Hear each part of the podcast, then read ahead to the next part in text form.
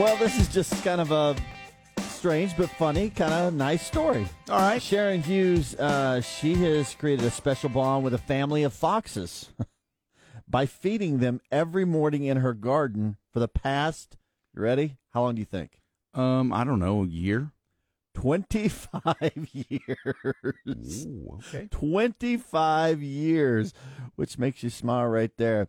Uh, she knows each member of the family and believes she's now given food to the fourth generation.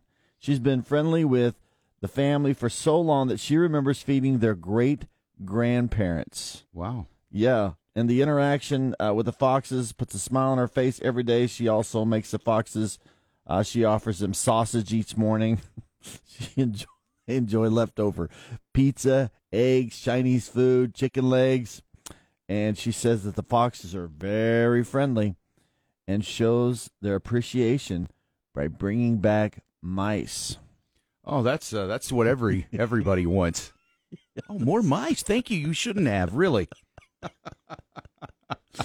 well, all right. All right, there you go. I think that is good vibes this Yes, morning on it K. Triple L.